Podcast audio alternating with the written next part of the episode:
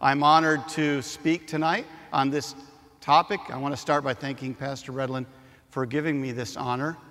I'm honored to be in the lineup of speakers, and I, I really believe uh, uh, Dr. Amsbaugh did a masterful job of presenting the timelines, and then I'm looking forward to Dr. Mullinex to come. I do want to go on record, uh, matter of public record, to say I agreed with Dr. Amsbaugh in every point except for one. I talked to, I talked to him about this earlier today. But I do disagree with Dr. Amsbaugh on one point, and that is I believe there will be roast beef and mashed potatoes at the marriage supper. I do believe that. And, brother, I think I have some backing on this. If you go to the, the uh, parable of the prodigal son, you know, the son came home and the father said, Kill the fatted calf. And I, I think there may be some prophetic imagery there. I'm still working on this theory, okay, and I'll get back to you on that. I'm going to study that through. It might be the topic of my next book, There's the Beef, okay? So I'll get back to you on that. But uh, anyway, didn't he do an amazing job? and uh, covered a lot of ground. I'm going to focus in on the rapture tonight, and there's so much I could say about the rapture, so much that could be said. I'm going to get as, uh, to as much as I possibly can in the time allowed, so please pray for me. Would you take your Bibles, please, and turn to 1 Thessalonians chapter 4, verses 16 through 18, a classic passage on the rapture, and this will be the passage that makes our outline tonight. The title of this seminar is Ready for the Rapture. Ready for the Rapture. Let's look at verses 16 through 18 of 1 Thessalonians 4. For the Lord himself shall descend from heaven with a, what everyone? With a shout. I like that. With the voice of the archangel and with the trump of God. And the dead in Christ shall rise first. Then we which are alive and remain shall be, what's the next two words? Caught up. Caught up. Together with them in the clouds to meet the Lord in the air, and so shall we ever be with the Lord. Read verse 18 with me, would you please? Wherefore, comfort one another with these words. Comfort one another with these words. And I pray that these words tonight will be a comfort to, to you and an encouragement to you, and that we will we will gain a greater awareness of what's coming and be ready for it. The Lord is coming. The Lord is coming. Two questions before we get into the outline tonight. First question tonight Is the rapture a delusion? Is the rapture a delusion? For hundreds of years, Christians have looked ahead with great anticipation and expectation. In the, in the midst of ex- extreme trial, in the midst of extreme temptation and tragedy, Christians for hundreds of years have, have looked forward to the rapture. Maybe it will be the next tick on the clock. Maybe it will be the next blink of the eye. Maybe it will be the next beat of the heart. Maybe today my Lord will come for me. Are we deluded? Are we, are we just hoping against hope? Because although this has been a source of great comfort and hope for God's people, during those same centuries, Christians have died not seeing that day. I would propose to you to, this evening that it would be easy for us to let this hope wither and go about our days without an acute awareness of what is coming.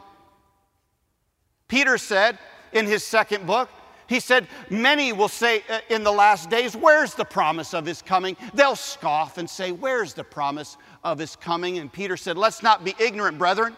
A day is as a thousand years, a thousand years as a day. The Lord is not slack concerning his promise, he will come again. He said in that same passage, The day of the Lord will come as a thief in the night. Now, the day of the Lord technically starts with the judgment, but the rapture precedes it. So we could include that in the equation. He's saying it's coming as a thief in the night, but it's coming. Don't listen to the scoffers. Don't be ignorant, my brethren. Be aware. Be aware. The Lord could come at any time. Speaking of Peter, speaking of Peter, who wrote that. We read about we read about in the Bible where Peter and the rest of the disciples were asleep at the garden of Gethsemane with Jesus. And as we read that passage, we may be thinking, Did, didn't they know what was coming? How could they be asleep? Didn't they see it? Pastor Redland mentioned this uh, Sunday morning.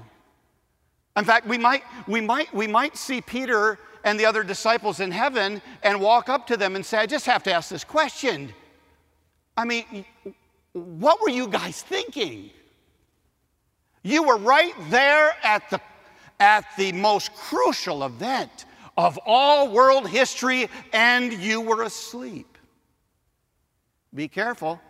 He might turn around and say to you, What were you thinking? You were there at the culmination of all world history.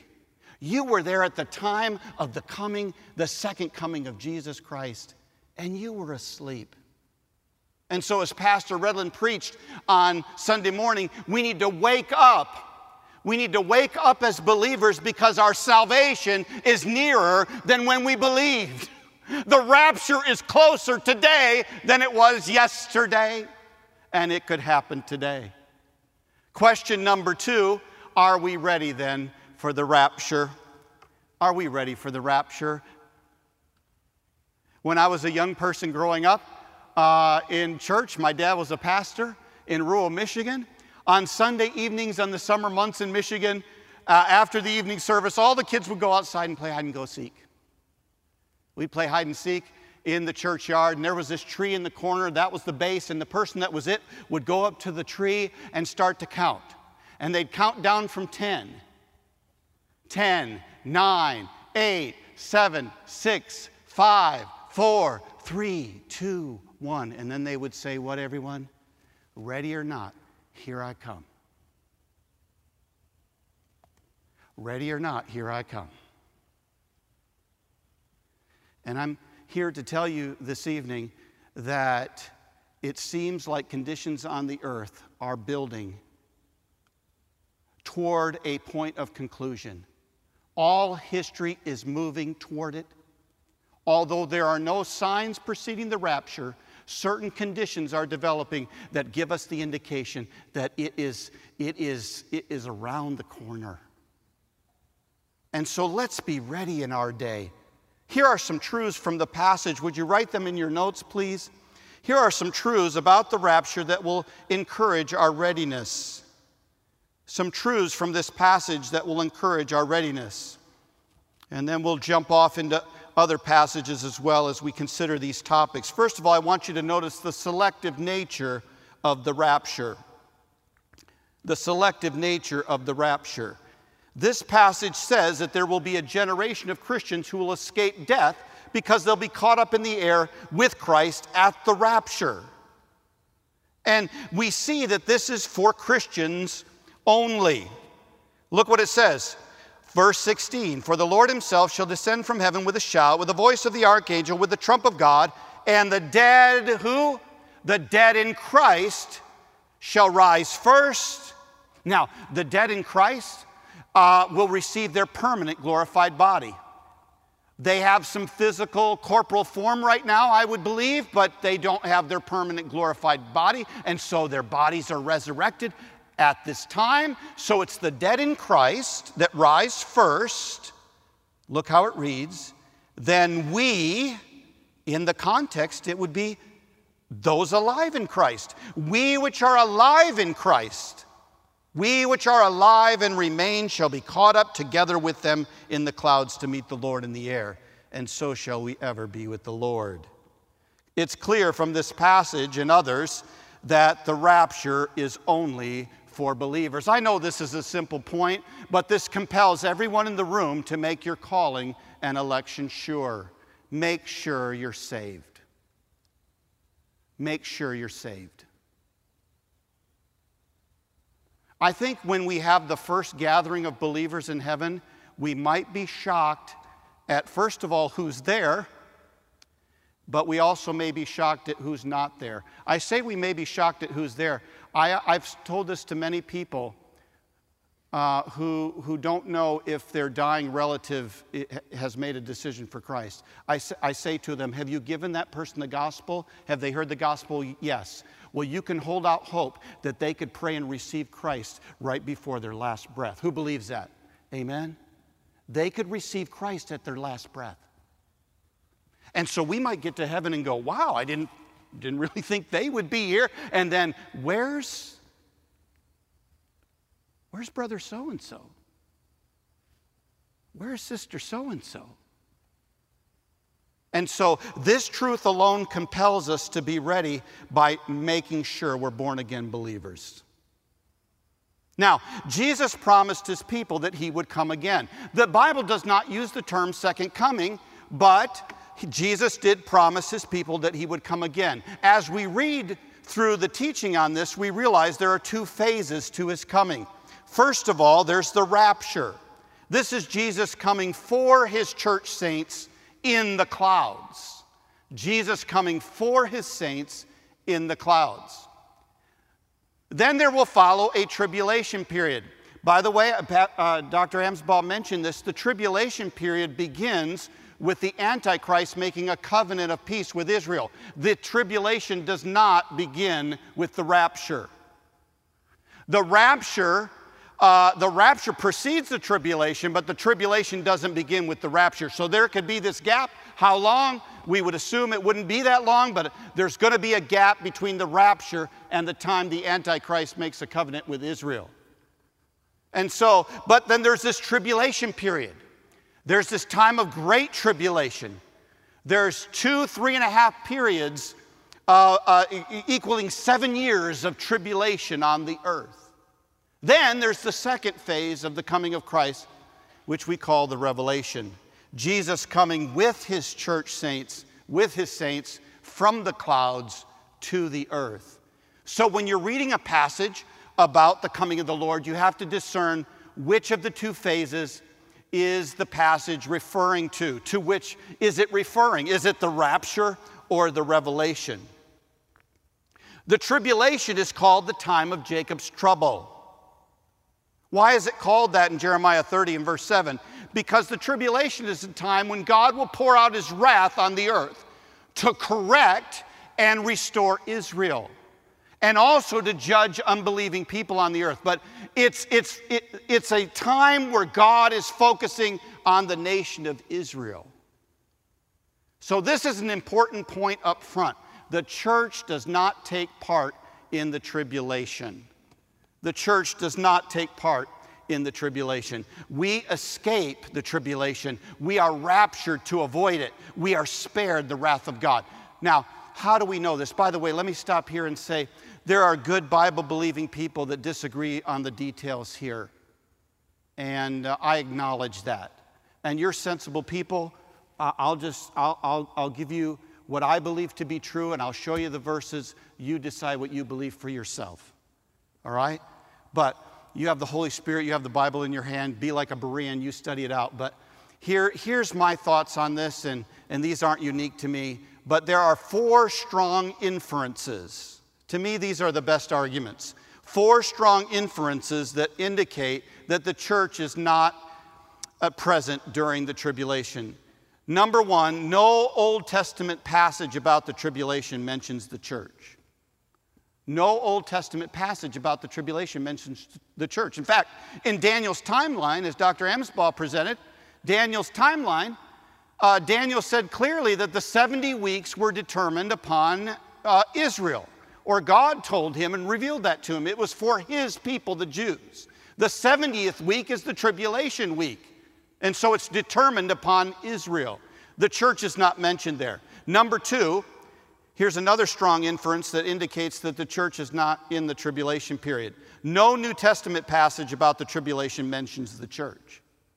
Revelation 4 through 18 is that, is that prophetic tribulation passage in the New Testament, and chapters 1 through 3 in Revelation mention the church. In chapter 4, we see church elders in heaven, and then from 4 to 18, there's no mention of the church whatsoever. And so that's a strong indication. Number three, this to me is the strongest reason the church is not appointed unto God's wrath. Would you hold your place there in 1 Thessalonians chapter 4 and just turn the page to 1 Thessalonians chapter 1. Let's look at verse 9 and 10, everyone. 1 Thessalonians 1 9 and 10. For they themselves show us what manner of entering, entering in we had unto you, and how you turned to God from idols to serve the living and true God, and to wait for his Son from heaven, whom he raised from the dead, even Jesus, which delivered us from the wrath to come delivered us from the wrath to come. That's to me is a clear statement that he is speaking to church believers who were delivered from God's wrath in the tribulation. Look at chapter 5, everyone, in verse 9. Chapter 5 and verse 9. For God hath not appointed us to wrath, but to obtain salvation by our Lord Jesus Christ. If God is pouring out his wrath on the earth to correct and restore Israel, and to judge the unbelievers of the earth, why would the church be involved in that? The church would not be involved in that. We, we are not appointed unto wrath, we escape God's wrath. That's why the coming of the Lord is called the blessed hope for the New Testament believer in Titus 2:13. It's a blessed hope because we don't go through the tribulation period. One more reason, there's a pattern in scripture that God protects his people from severe impending judgment or his wrath being poured out on the earth. Enoch escaped. Noah escaped and his family. They escaped the flood. Lot was escorted out of Sodom personally. The Hebrews were sheltered from the death angel in Egypt, Rahab and her family. And we could look at others in the Bible where God said, Wrath is coming, I'm going to take my believers out. Wrath is coming, I'm going to take my believers out. And so, for th- those four reasons and others, we believe that the church is not present in the tribulation. Here's another reason, and I'm going to spend some time on this. 1 Corinthians 15, would you turn there, please? 1 Corinthians 15, hold your place in 1 Thessalonians, and look at 1 Corinthians 15, another classic rapture passage, in verses 51 and 52. 1 Corinthians 15, 51 and 52. Paul says, Behold, I show you what, everyone? A mystery. Behold, I show you a mystery. We shall not all sleep, but we shall all be changed. Uh, somebody posted that in a church nursery. I thought that was good. We shall not all sleep, but we shall all be changed. I thought that was great. To a little, anyway. Now, 52. In a moment, in the twinkling of an eye, at the last trump, for the trumpet shall sound, and the dead shall be raised incorruptible, and we shall we shall be changed. But Paul says, related to the rapture, this event is a mystery. What does the word mean? It means a previously unrevealed truth. It doesn't mean something murky or something hard to understand. It means something that wasn't revealed earlier. He uses this term mystery in relation to the church. He uses it in re- relation to the Gentiles and Jews coming in in one common body.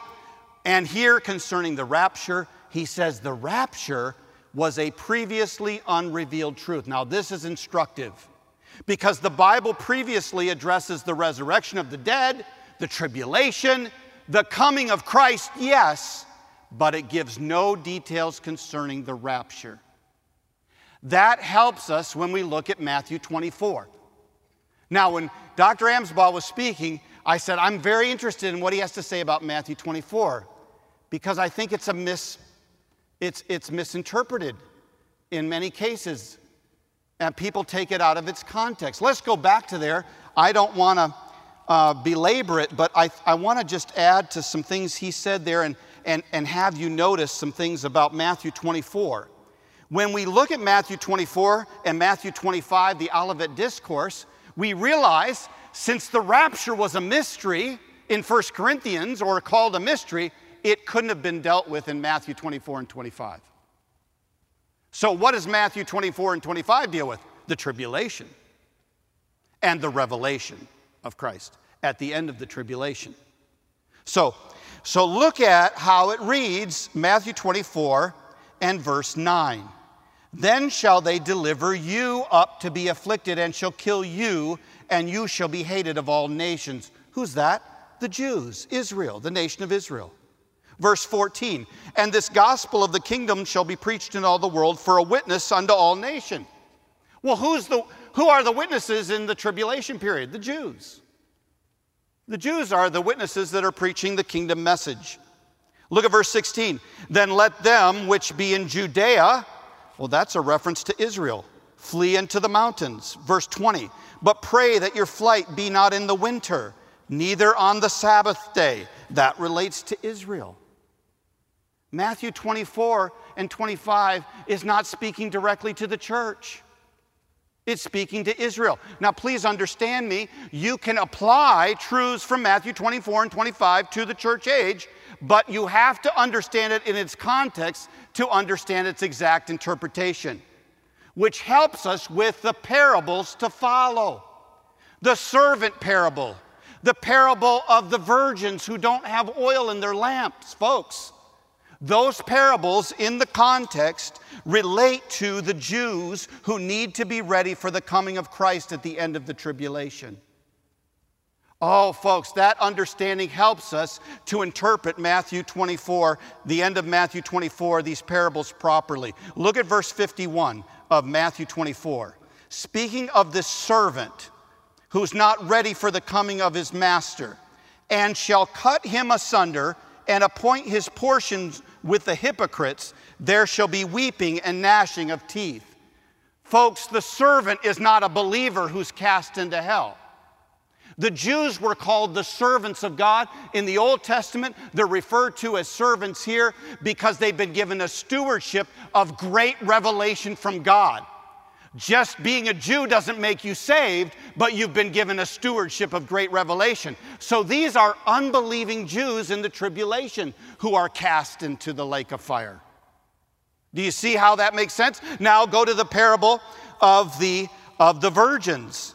The parable chapter 25, the foolish virgins who have no oil, those are Jewish people. And then the parable of the talents as well. This helps us understand verse 30 of Matthew 25. And cast ye the unprofitable servant into outer darkness, there shall be weeping and gnashing of teeth. This is not an unbeliever who's cast into hell.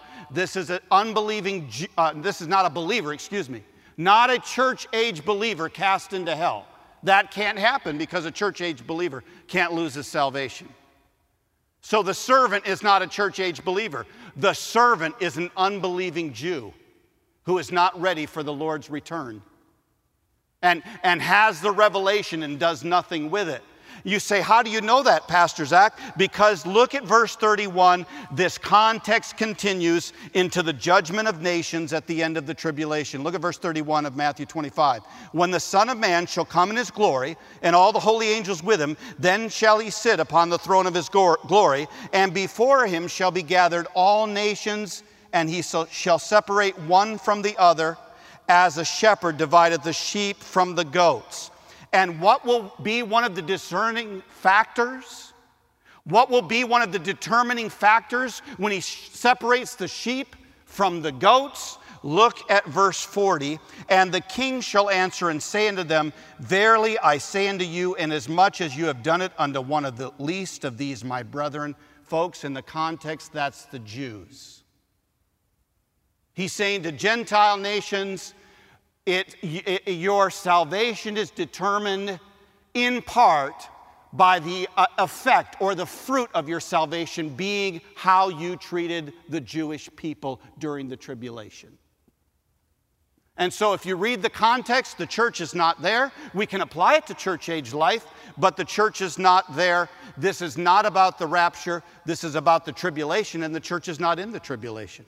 That's how Paul, go back to 1 Thessalonians chapter 4, that's how Paul could say that the rapture is a mystery, a previously unrevealed truth. I went fast through that. I hope that makes sense uh, that the church is not in the tribulation. The church is not in the tribulation. We are raptured. We're taken out of here. Amen. Before that starts, praise God, we're removed from the earth. Now, there are some people today, please understand my heart, good born again brothers and sisters in Christ who believe that we will go through part of the tribulation. There was, there's a recent position that's been popular called the pre wrath rapture position. It started in 1990. They would say this Yes, we escape the wrath of God, but the wrath of God doesn't start until about halfway through the tribulation. So we go through the first part, but we escape the last part. Now, there was a guy in our church in Connecticut um, who believed this, and I said, You can be a member here. You're in essential agreement with us. This is, this, you believe in Jesus coming again. Uh, this, is, this is a minor point of disagreement. But he and I went back and forth on this by email. And I mean, we, I, I, don't know how many emails back and forth. I was trying to convince him of a pre tribulational rapture. He was trying to convince me of pre wrath rapture. I got frustrated because, frustrated because I thought he wasn't listening. So I said in an email, uh, if you want to go through the rapture, go ahead. Uh, excuse me, if you want to go through the tribulation, go ahead. I'm going to get out of here. Something to that effect. And I shouldn't, have, I shouldn't have typed that. In fact, when I was done typing that, I said, that was not. I told him, if you want to go through the tribulation, go ahead. I'm getting out of here before it starts. And my wife said to me, I think you need to stop emailing this guy. And I found when my wife speaks, it's the Holy Spirit every time. So I just, I just stopped. No, I'm just joking. But she was right. But uh, I got frustrated. But he and I went back and forth and back and forth and back and forth. And I didn't convince him, but he believed that we were going to go through part of the tribulation. I want to show you where this teaching comes from, uh, the basis of it. Go to Revelation 6 and verse 17. And I believe the pre wrath rapture proponents wrongly interpret this verse as the basis of their position. And I think this verse actually bolsters our position that we will be raptured before the full tribulation period. Revelation 6, verse 17, after the seal judgments, the people that are in the, on the earth say this For the great day of his wrath is come, and who shall be able to stand? So the pre wrath rapture proponents say, See, the wrath hasn't started yet. We say this the phrase is come is translated from an aorist active indicative verb in the Greek. So in modern English, we could say it this way is here. Is here. The, when they said that the wrath is come, they're saying we're in, we're in it. These, these judgments that had happened, they were saying this is it. They were experiencing it already. And so this is easy to understand. If God is using the tribulation to purge and prepare Israel and punish the unbelieving world, why would he pour out his wrath on the church? He would not. He takes the church out of the way. We don't experience his wrath. We're not appointed unto his wrath. We're not mentioned in these passages. And so we're raptured out of the way. So go back to 1 Thessalonians chapter 4. That was point number one. I've got a long way to go. Here we go. So we looked at the selective nature of the rapture. The rapture is only for believers. Let's look at point number two the sudden nature of the rapture. The sudden nature of the rapture. Now, the word rapture is not found in the Bible. It comes from a Latin word meaning seize or snatch up or catch away. But the Greek equivalent is found in 1 Thessalonians 4:17. There it is. Then we which are alive and remain shall be what again everyone? We'll be caught up. There it is. We're going to be snatched away. And so the implication is this that people are going about their daily lives, doing, doing their daily duties, and then suddenly they are snatched away. Suddenly they are taken away from this earth. Which leads to this point the New Testament teaches that the rapture is an imminent event. It's an imminent event. The word imminent comes from a Latin meaning overhang or ha- hanging over your head. Hanging over your head. Now, we all can relate to this. Have you ever had something hanging over your head? Like, not literally, but a bill coming due, a dental appointment, Amen or oh me on that one. A, uh, um, maybe you had some blood work done and, and the results are coming in. You might have a disease, and so you're waiting on that. It's due, it's coming in. A work evaluation is due. And so something's hanging over your head. That's what the word means. The rapture is spoken of as an imminent event, which means it's likely to happen at any moment. It's impending, it's imminent. Look at this verse. 1 Peter 1 5 says, Our salvation is ready to be revealed in the last time. The culmination of our salvation is ready to be revealed. As you study this through, what you come to realize is there's no prophetic signs preceding the rapture. There's no prophetic signs that need to happen before the rapture. Now, Dr. Amsbaugh covered this, but let me expand a little upon it. Jesus did predict that in AD 70, we know it now that it was AD 70, but he did predict that Jerusalem would be invaded, the temple would be destroyed. But the, the two books that contained that prophecy were distributed only a, a few short years before that event, and Jesus didn't say it would precede the rapture. He said it would precede the tribulation, which starts with the Antichrist making a covenant with Israel. So that, that does not cause a problem for the imminency of the rapture. Also, Jesus said that Peter would die. He prophesied that Peter would die in a cer- certain way, and he would die um, before John. But the book of John was distributed to the churches many years after Peter's death. So that didn't factor into, into their thinking. So when you study this out, what you come to realize is when, when the Apostle Paul and Peter and John spoke of this occasion, this event, they spoke of it as an imminent thing. Let me show you that. Uh, and I'll quote some and then show you some on the screen. 1 Corinthians 1 7 talks about waiting for the coming of our Lord Jesus. The book, the same book ends with Paul using an um, Aramaic expression. He says, Maranatha, our Lord come. Our Lord come. You're to be waiting for the Lord, and then he said, Come, Lord, come. In Philippians 4, in verse 5, Paul said, Let your moderation be known unto all men, the Lord is at hand. Let your moderation be known to all men, the Lord is at hand. Now, look at this one. Uh, let's look at this one together. Everyone go to James chapter 5, if you would. James chapter 5. Let's look at verses 7 through 9. And this to me is definitive. James chapter 5, verses 7 through 9. And James says this Be patient, therefore, brethren, unto the coming of the Lord. Behold, the husbandman waiteth for the precious fruit of the earth, and hath long patience for it, until he receive the early and latter rain.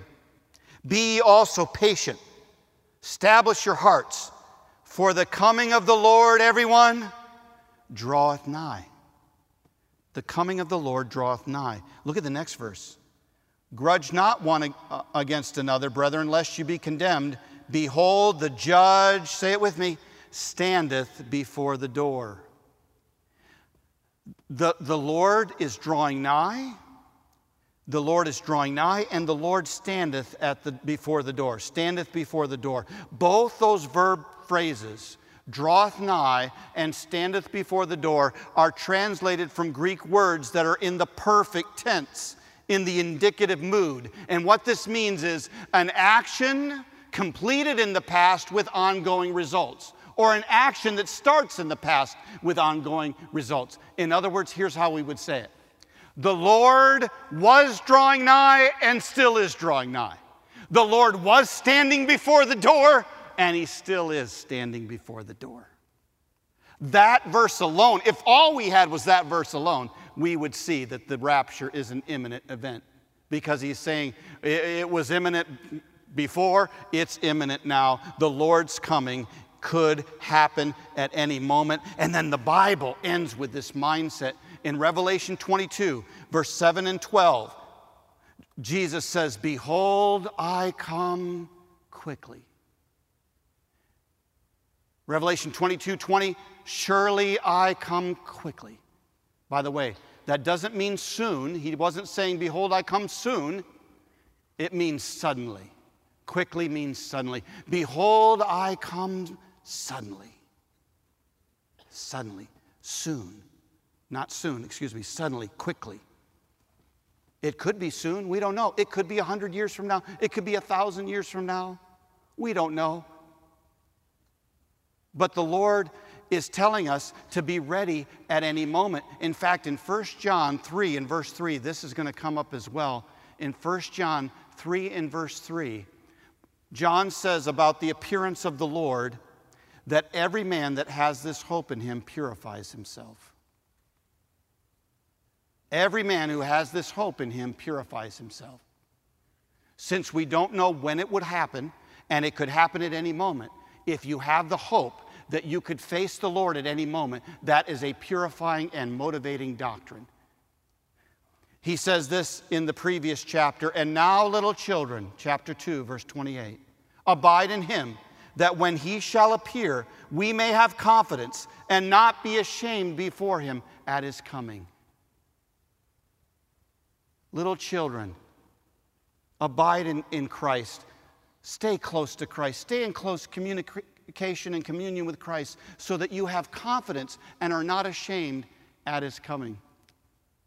I can relate to this because my dad, I can picture my dad doing this many times. He would say, uh, Mom's not at, at, home. It was only dad. It's on a Saturday or something. I don't know what it was. Mom's at the grocery store. And dad said, I got to I gotta run over to the church for a second. We lived across the parking lot from the church. So my brother Dan, my sister, and I were in the house. And dad would say, I'm going to the church for a few minutes. Don't do anything you're not supposed to do. And then he would, we would see him. We'd all be looking out the window and watching him walk across to the church. And at times, we were good. And then there were other times. One of the things we were never supposed to do was going, going in mom and dad's bedroom and jump on their bed. And, and that made mom and dad very upset when we did that. So I uh, never forget, one time my dad said, Guys, I'm going over to the church for a few minutes. Don't do anything you're not supposed to do. And uh, we watched him go over, and then we started jumping on the bed. I think my sister Cheryl started it. Really, I was just going along. I really did. Dan after her, then me. I, I, I mean, I was just pressured into it, honestly. I didn't want to be there. Um, but I was, I was jumping enthusiastically just because they were, and I didn't want them to feel bad. Okay, so I'm jumping on the bed. And uh, I'll never forget, I think my dad did this on purpose. He slipped in the door. He knew we were doing something we shouldn't. He probably sensed it. And he came into his bedroom. And uh, I believe I was in the air when he came in, so there was no excuses. I was in the air. Um, and uh, he was very upset. And he said, I told you, I told you not to misbehave. And so a child, not knowing when their parents are coming home, they're motivated to stay out of mischief. We got in big trouble that day. One time, um, I was visiting uh, as a youth pastor in North Carolina. This was back in the uh, 90s when you could just show up at people's home unannounced, all right? And was, we, we, we did it all the time. We went visiting all Saturdays, all day Saturday pretty much, and we'd knock on people's doors. Hey, you know, and visitors, guests. Nowadays, you need to call ahead. I think uh, people don't go for that anymore. But uh, we would just we would just show up, and I'll never forget. I was visiting a I was visiting a new person in the church, and I had the card to go visit them, and, and so I I pushed the doorbell, and uh, I see I see the blinds, you know, come out, and somebody's looking through the blinds. And then I hear I hear it's Pastor Zach, and then the vacuum started running. I'm like, I, you guys know I'm standing here, and, and they're, they're trying to quick hurry clean up the family room or whatever. And I stood there for about five minutes while they vacuumed their, their living room. And then they opened the door and, Hi, Pastor Zach, good to see you.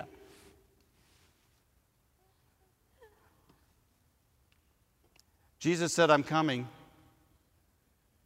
He said it's going to be sudden. He said it's going to come in, in a sudden manner. It's imminent. It could happen any moment. Folks, we don't want to be caught in a state of clutter, uncleanness, sin, shameful sin. It's a motivating doctrine. It's meant to be. He did it this way on purpose. It's a motivating and purifying doctrine. And people with a proper belief in a pre tribulational rapture, they live with that same vigilant posture. Maybe today, it could be today. You say, Pastor Zach, I've been in church for years, and I've heard this over and over and over and over. I've heard it again and again and again from this preacher and that preacher, and now you tonight, and it's no less true. It could happen right now. There's nothing to stop the rapture from happening. One more truth, and I think this is the best one to close on. Let's go back to the passage, 1 Thessalonians. Thank you for staying with me. 1 Thessalonians 4, verses 16 through 18. We talked about the selectivity, the selective nature of the rapture, that it's only for believers. We talked about the sudden nature of the rapture. It's imminent, it could happen at any moment. We're seized away, caught up, snatched away from this earth suddenly. Last of all, the sure nature of the rapture. For the Lord Himself, what's the next word, everyone? Shall. For the Lord Himself shall descend from heaven. Verse 18 Wherefore, comfort one another with these words. He shall descend. Hundreds of Old Testament prophecies announced the coming of the Messiah the first time. Daniel gave the exact timing and he nailed it. And Jesus came just as was prophesied. He came, he lived on this earth for 33 years, and then he died, and he rose again from the dead, just like he said he was going to do. And before he left, he left many infallible proofs.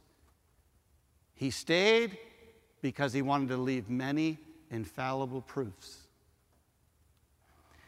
And then he gathers his, his disciples and he ascended into heaven.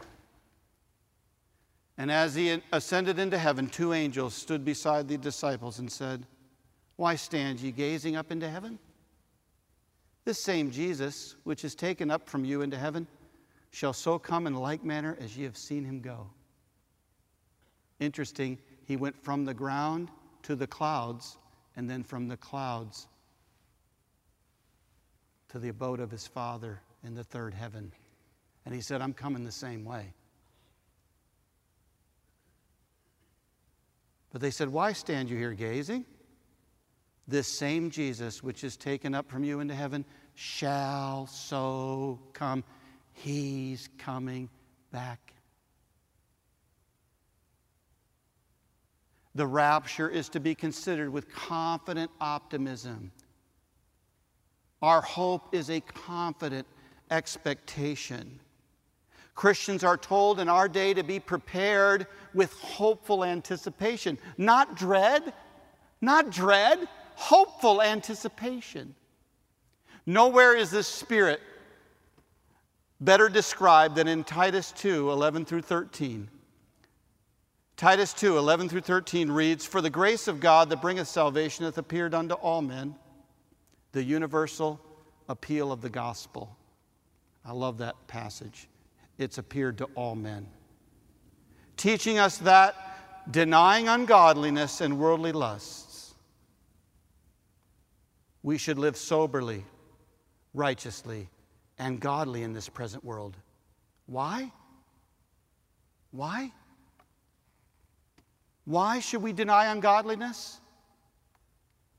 Why should we resist the moral, morally degrading aspects of this culture, this, this evil world?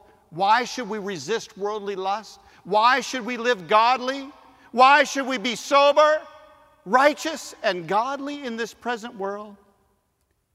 Because as the end, we're looking, as he ends, we are looking for that blessed hope, looking for that blessed hope. And the glorious appearing of the great God and our Savior Jesus Christ.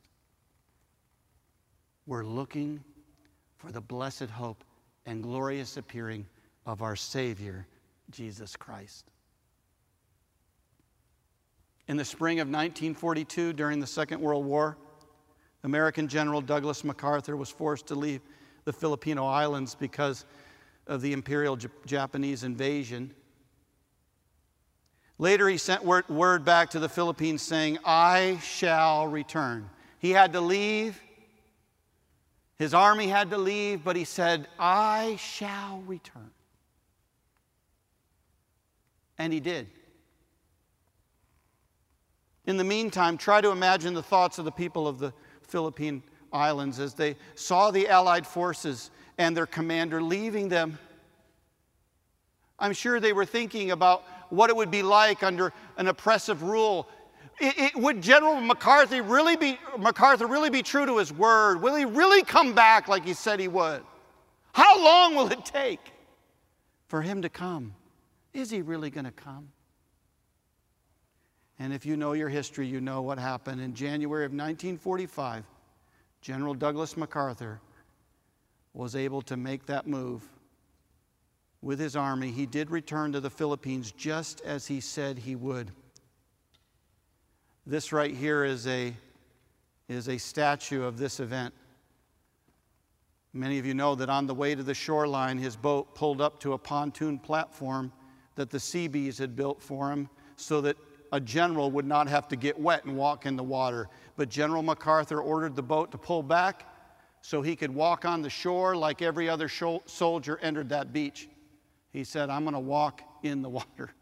What a scene. He got out of the boat and in knee deep water or so and walked up to the shore. One of the iconic, iconic events of World War II in American history. Why? Because he said, I shall return, and he did and he took over that place. And he freed the Filipino people. Jesus says to us today, I will come again. I will come again. And he will. He promised, and he will. If you'll come next Wednesday, I'm going to show you that even though no prophetic signs need to happen before the rapture, there are certain conditions developing that are leading to the tribulation descriptions in the Bible that show us that the rapture may be right around the corner.